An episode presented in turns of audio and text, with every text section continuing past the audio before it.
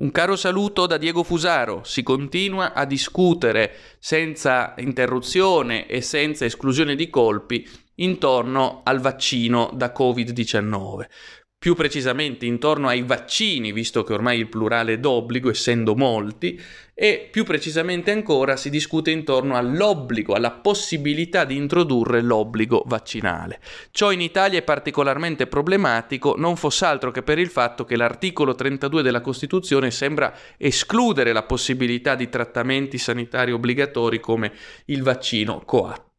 Ebbene, non di meno, ormai la Costituzione, che fino a qualche anno fa era proclamata il testo più bello del mondo, adesso diventa carta straccia e si può tranquillamente fingere che non vi sia e all'occorrenza calpestarla a dovere. Ebbene, in molti stanno lasciando intendere eh, che in qualche misura si possa introdurre l'obbligo vaccinale.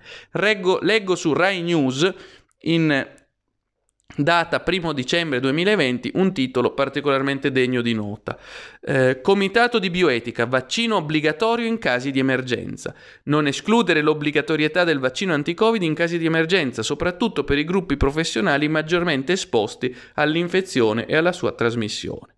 Ecco quindi che il Comitato di bioetica parla di eh, vaccino obbligatorio, limitando però tale obbligatorietà ai casi di emergenza. Intanto però è pericoloso già il principio per cui passa l'idea dell'obbligo vaccinale, sia pure limitato ai casi ritenuti di emergenza.